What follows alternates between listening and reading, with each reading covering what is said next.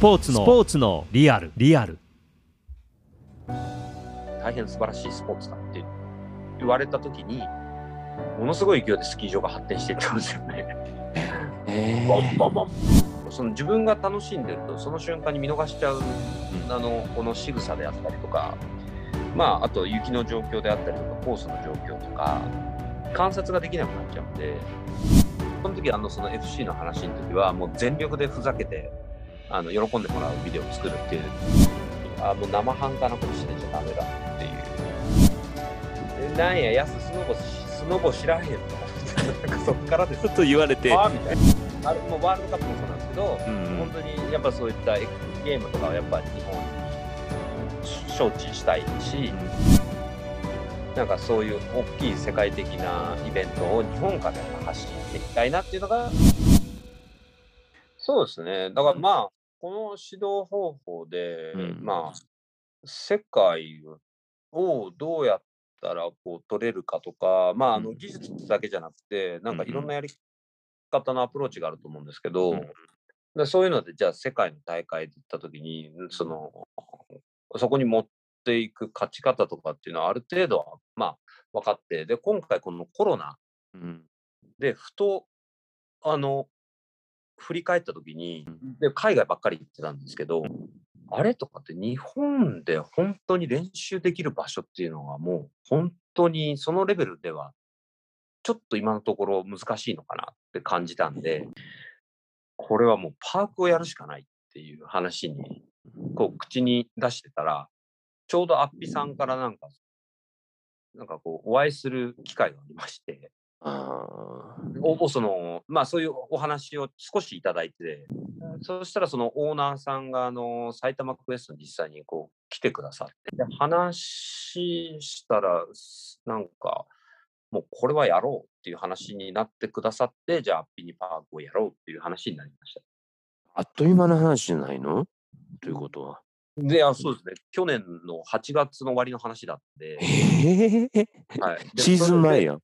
そうです。で、すぐそれで、えどもりをやるしか道はないんですっていう話をずっとしてたよでその土もやっぱりすごくお金がかかるんでえ、そうやんね。まあ、ちょっと決済降りるまで時間かかったんですけど、ちょうど雪がちらつくタイミングで土が動くことになりまして、そうだったんや。で、それで土はある程度動いたんですけど、まあ、全然足りなくて、今、その雪で補って、何とか宿泊して、みんなであのパークビルダーの皆さんと、伊側の皆さんと、まあ、ここのアッピの、えっと、会社の皆さんと今、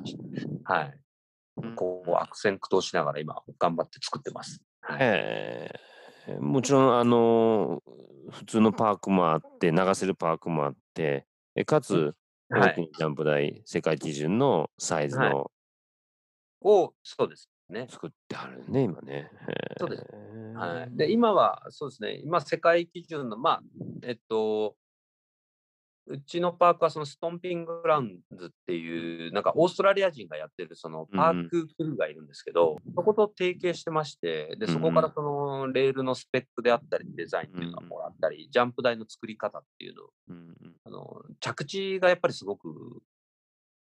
大事になってくるので、大きいジャンプ台っていうのは、まあ、そういったところのそのノウハウであったりっていうのを共有させてもらって、はい。うん、そうですね。やっぱりそこ、僕はあの今まで世界に選手を連れて、うんうん。パークを選んでいってた側で、どういうのがいいっていうのはやっぱりあるんですけど、で、それをこう、実際雪で作って、じね、現実化するっていうのは、すごくやっぱ難しい作業になるので、でそれはその海外の、はい、ストンピングランドのチャールズっていうんですけど、うん。まあもう一人ブランドっていうアメリカ人とコミュニケーションを取りながら、このパークを、あの、ここの人たちとみんなで作ってますね。はい。で、これが、うん。次のこの育成に関わってくる大事な部分もあるかなっていうの、うん。あのスノーサンがこれからまたさらに発展していくためのもう今ここしかないっていう気持ちで今やってますね。はい、全体でこう見るとやっぱこうスノー産業をもっとやっぱすごく発展してほしくて。うんうん。でやっぱりそのパーク文化っていうのもだんだんまあ昔よりはちょっと危ないって言って少ないじゃないですか。そうなのだけど、ねあの、うん本当に、本当に、なんて言うんだろう、こう怪我しにくいジャンプっていうか、絶対怪我しないということはないですけど、うん。あの、ものすごく気持ちいいジャンプの形状っていうのは実は存在していて、で、それを結構やっぱり知らない人が多いので、うんで、それをこう体験してもらって、もう一回ジャンプ楽しいなと思ってもらう人も増えればいいし、まあ、そこがちょっと日本ではそういうふうにやっていきたいなっていう、あと日本人の活躍ですね。っていうのもなんか。で、まあ、ここに、このワールドカップを将来的に誘致しようと思ってまして、すごいね、それは。はい。で、ワールドカップうんはその企画に入ってます。あと、そのうん世界大会、他のうんプロの世界大会もここで開催したい。その時、アリーさん、MC で来てください。いや、もう呼ばれなくても言ってると思うわ。はい。熱いですかえー いや、もう絶対来てください。うん。そういうのを今、ここの、その、経営陣の方たちと、そこを目指して今、こうやっていくという、あのー段階にちょっと来たなっていう。はい。ー、安さんの言う選手育成をするときの逆算方式がはいここでもはい。ね、しっかりとまず目標を、夢を掲げて、そこに向かっていく逆算を今してはる。そうですね。すごい、そうですね。で、な、それなんでかっていうと、その、今まで教えてきた子たちとかが、やっぱり、その、なんていうんですかね、たくさんスノーボーダーがこれからもまたクリエイトしていく、その親御さんと共にうんうん。育成していく中で、うん。やっぱその、それを職業にした場合に、その受け皿っていうマーケットがちっちゃいともう全然話にならないので、これな、なんだったんだ、スノーボードこんな一生懸命やったっていうのはすごく嫌で、まあ当然楽しくて、人生を豊かにはしてくれるんですけど、うん。よりその、この業界で食べていける人間っていうのを、まあもっと増やすためには、そのマーケット自体をでかくしなきゃいけないので、そういった受け皿っていうのを大きくしていきたいっていうふうには思ってます。なんでその、中国のお話を受けた時にも正直ものすごく迷ったんですけど、まあその大臣さんがなんかもう日本と中国の友好の架け橋になってほしいということを直に言ってくださって、まあ、非常に感激した部分もあるし、まあ、あとそこで中国でそのスター選手が出て、か世界的に活躍した暁には、まあ、その中国の人口に対して、えー本当に0.1%でもものすごい人数がスノーボード、うんスノー、まあ、スキーでもいいんですけど、うんウィンタースポーツにこう来てくれる。ね。うん。で、そうしたときに、うーんと僕も育成に携ささせてもらったその選手たちの、その受け皿というか、まあ、あとその、いろんなそのブランドであったり、まあ、メーカーさんとかも、その中国でそのマーケットがボンって膨れ上がることによって、あの、やっぱ、潤うじゃないですか。でうん。そうすると、その、またそこから、そこに入ってるその選手たちっていうのも、まあ、やっぱりその、ね、選手じゃないかもしれないですけど、まあ、こう、そのマーケットが大きくなるっていうことは、なんか何かしらの恩恵というか、は受けるんじゃないのかなと思って、その中国も全力で、こう、やってたという背景あって、まあ、今なお現在進行中なんですけど、その中国のひ何人かの選手を見てるんで、で、習近平さんが、スノーボードは大変素晴らしいスポーツだって言われたときに、ものすごい勢いでスキー場が発展していったんですよね。え ボンボンボンボンボンって言って。うんで、今何億人を目指すって言ってたのか、ちょっと具体的な数字忘れたんですけど、なんか3億人だかなんかをスキー場に送り、そういうあれでしたね。で、その中に僕見てる、まあ、シャオミンっていう選手いるんですけど、うん。その彼映画俳優もやってて、で、センスも抜群で、やっぱ実力もどんどんどんどんやっぱ上手くなってって、で、今、大会出ても今ちょっと中国の関係で国外出れないんであれなんですけど、うん。まあ世界のトップ10に入る滑りのスキル自体を身につけてくれてるんで、はい。でそうすると、もし本当ね、世界の大会で活躍するようになったら、その、またあの、えっと、国内でス,、スポスノースポーツの、えっと、人気が高まれば、あの、まあ、すごいこと起きるんじゃないのかなって信じてはやってるんですけど、はい。なんで、なんかそういったので、なんかいろんな関わりが、なんかいろんな方面でできればいいなと思って、その、はい、選手育成を軸に、あと、まあ、今回やってるこのパークを軸に、今ちょっと考えてます。自分の滑る時間っていうのはちゃんと持ててるわけ？えないですね。えない？滑ってない？もうないんですよ。もう悲しいんですけど、アリーさん、これないんですよ。板を履く時間は？もちろん雪の上ね、いや、それでこそ今、パークをちょっとプロデュースやらさせてもらってるからなんだけど試し飛びするじゃないですか。うん、だけど、一切、あの、ん。本当に海外に選手を連れていくようになって、一切飛ばないし、滑らないし、楽しいってそんなに思う瞬間っていうのは、うん、今年ちょっとあるんですけど、去年までゼロです。その教えるとか、あ、それをそう。伝えていくっていう喜びがあるから、そこは、まあ、我慢じゃないけど、その滑っていった楽しみを上回るものがそこにあった。そうですね。やっぱりあの、す子供を預かって育成して、選手預かって活動してるっていうことは、うんあの、なんていうんですかね、だまあ大会に行ったらもう勝利を目指すじゃないですか。もうちょっとの変化も見逃せないし、で、そこでし勝利を収めるためには、まあ、すごいライダーになっていくためには、生半可なことではないんで、もう常に貫通してるっていう状態。というか、なんて言うんだろう、その自分が楽しんでると、その瞬間に見逃しちゃう、うん。あの、この仕草であったりとか、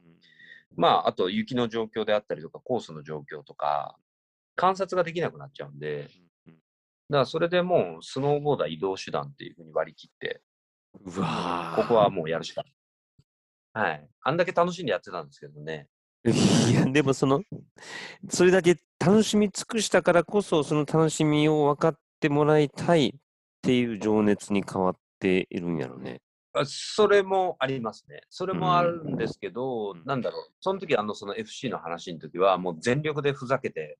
あの、喜んでもらうビデオを作るっていう。全力だ。全力でやってたんですけど。うん。はい。今は全力で。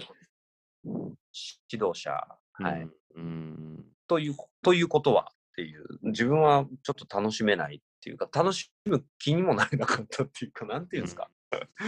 なんだろう、そこはもうちょっと違うスノーボードになっちゃったなっていうのは正直なところでは。悲しいですけどね、よく、よく仲間からも本当に、それこそうんトンチさんとも、うん昨日話してたけど、うんうん久しぶりに YouTube に飛んでるの見たけど、やっぱりよかったねって言ってもらえて嬉しかったですけどね。こんなちっちゃい180とかでしたら。っていうか、はい。まあ、うん How to 作るから、それでちょっとやるっていうぐらいなんですけど、うんそううん、本当にそうです。全然、本当去年までとかも全然楽しくないですよ。楽しくないっていうか、うん、そういう感じにはならなかったです。うん滑る楽しさではなく、伝えて育っていくのを見る楽しさっていうのにか、まあ、変わっていった。うんうん変わりました。ううんん、そうですね。それもあるし、選手が成長する楽しさっていう、うんうんあと、勝てる楽しさうんですかね。うんで、僕らの時代でん X ゲームで金メダル考えられないじゃないいや、ですか。もう夢の、また夢のことやったもんね。そうです。そうまですずそこに立つだけでもね、すごい。うん。そうです。X トレールとかでさせてもらったけども、絶ね対勝てないなって感じだったんですよ。うんで、日本人じゃ無理だろみたいな感覚はあったじゃないですか、やっぱ昔ってうん。。あ、ね、あった。今は逆に日本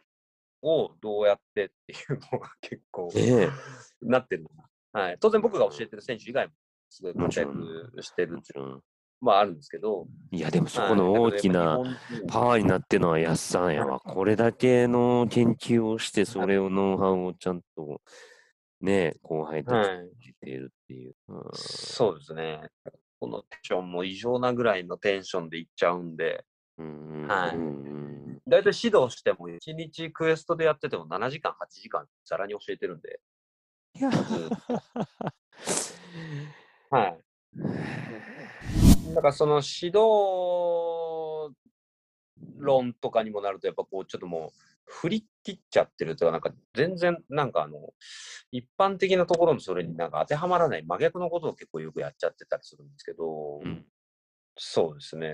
まあちょっと、まあ指導論になるとまた深くなっちゃうんで、また別の時だと思うんですけど、指導論って、何か他のスポーツの指導をしてたわけじゃないよね、やすさんはね。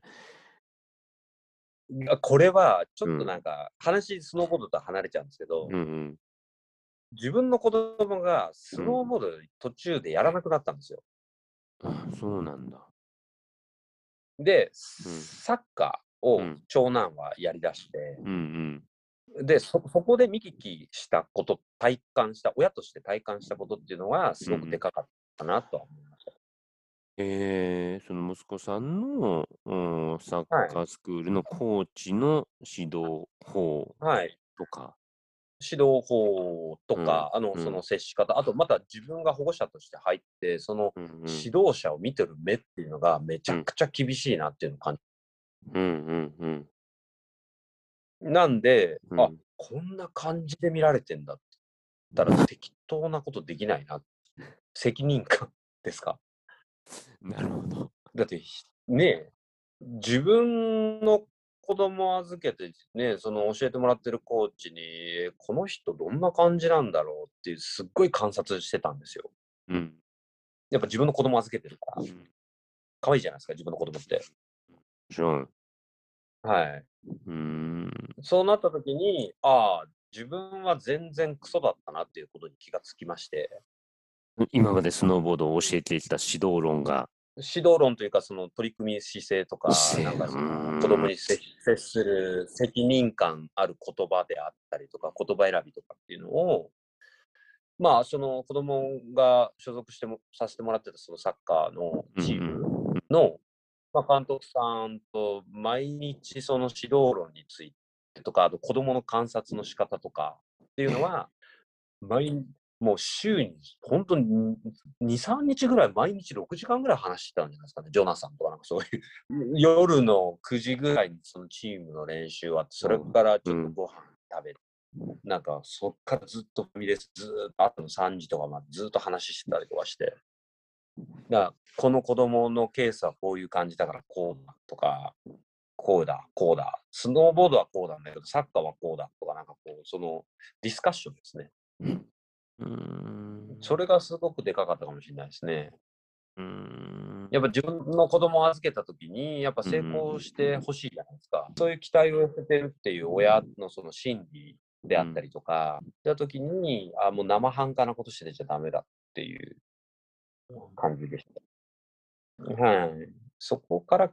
そこも来てますね、やっぱり。や自分の子供が、ん一番長男がスノーボードやらなかったっていうのがでかいかもしれない。で、ーまあ実際それで自分の子供のサッカーのね、試合見に行ったりとかしたときに、うん。あこんな感情になっちゃうんだとか、うんあこんな親バカな感情になっちゃうんだとか、なんかいろんなあと保護者さんと話す中で、へーって思うことが結構あったりとかして、で、この子供の状態は、この、えっと、親のこの感じからこう来てんだなとか、なんかすごい分かることがあったりとかして、安さんスノーボード出会ってから全力でプロを目指していく。はい。で、その後、はい。バーチルで全力で、まあ、見せる、全力でふざける、はい。そこから全力で指導する。はい、で、人生をかけて、なんかこの、はい。ね、スノーボーはい。ドに取り組んでいる。はい。ですね。はい。そうですね。なんか、こう突き詰めたくなりますね、すごく。安さんにとってスノーボードとは、話してる途中に人生を豊かにしてくれるものって、安さんに言ってはった。うん。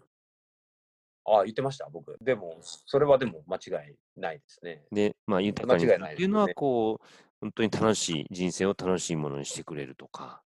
そうですね。おそらくはい。いろんな人との出会いがそれぞれの局面であるわけじゃないですか。はい、そうですね。ファーチル、ファーストチルドレンを始めた時の、まあ、仲間であるとか、はい。ブランドをリリースはい。した時の仲間であるとか、はい。ね、そうですね。うんこうやって育って、こう、人を人とくっつけてくれるそのコミュニティっていう感じで昔からやっぱ捉えてで、まあ、やっぱりその、まあ、この世の中結局その人、たまたま今そのスノーボード産業に持ってるんですけど、うん。まあ、いろんな人とやっぱ出会えるっていうのがすごく魅力的だなっていうのは感じてます。このスポーツを通って。本当に彼女に振られて、うん、で始まったもので、うん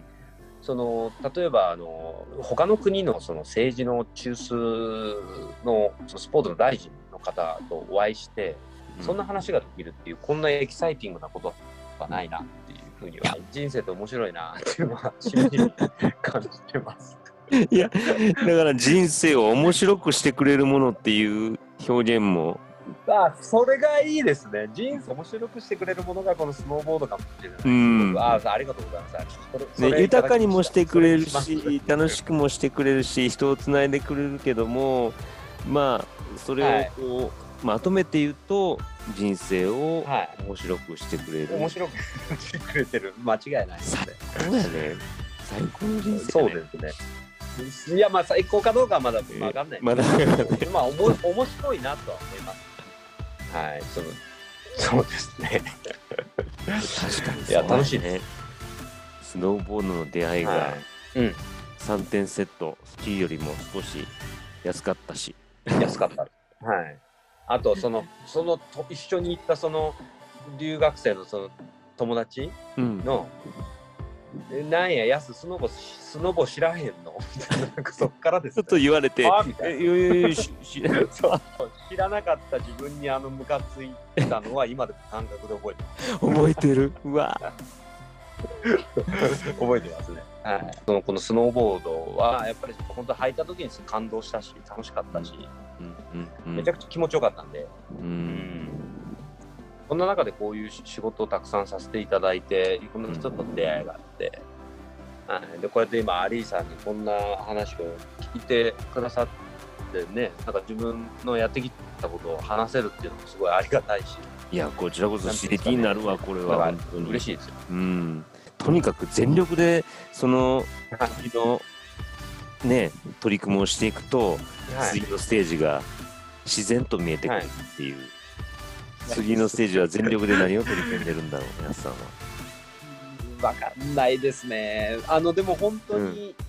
ちょっと、あれもうワールドカップもそうなんですけど、うんうん本当にやっぱそういったエゲームとかはやっぱ日本に招致したいし、なんかそういう大きい世界的なイベントを日本からやっぱ発信していきたいなっていうのが、あの、とりあえず目の前の目標ですね。うん。なんですか、まあ、育成してる選手たちが、いろんな大会で活躍してくれるっていうのもあるし、うん。まあ、やっぱりそのスノーボードをもっと世に広めてこう楽しんでもらう人をこうやっぱり増やしていきたいというのもすごく思ってます。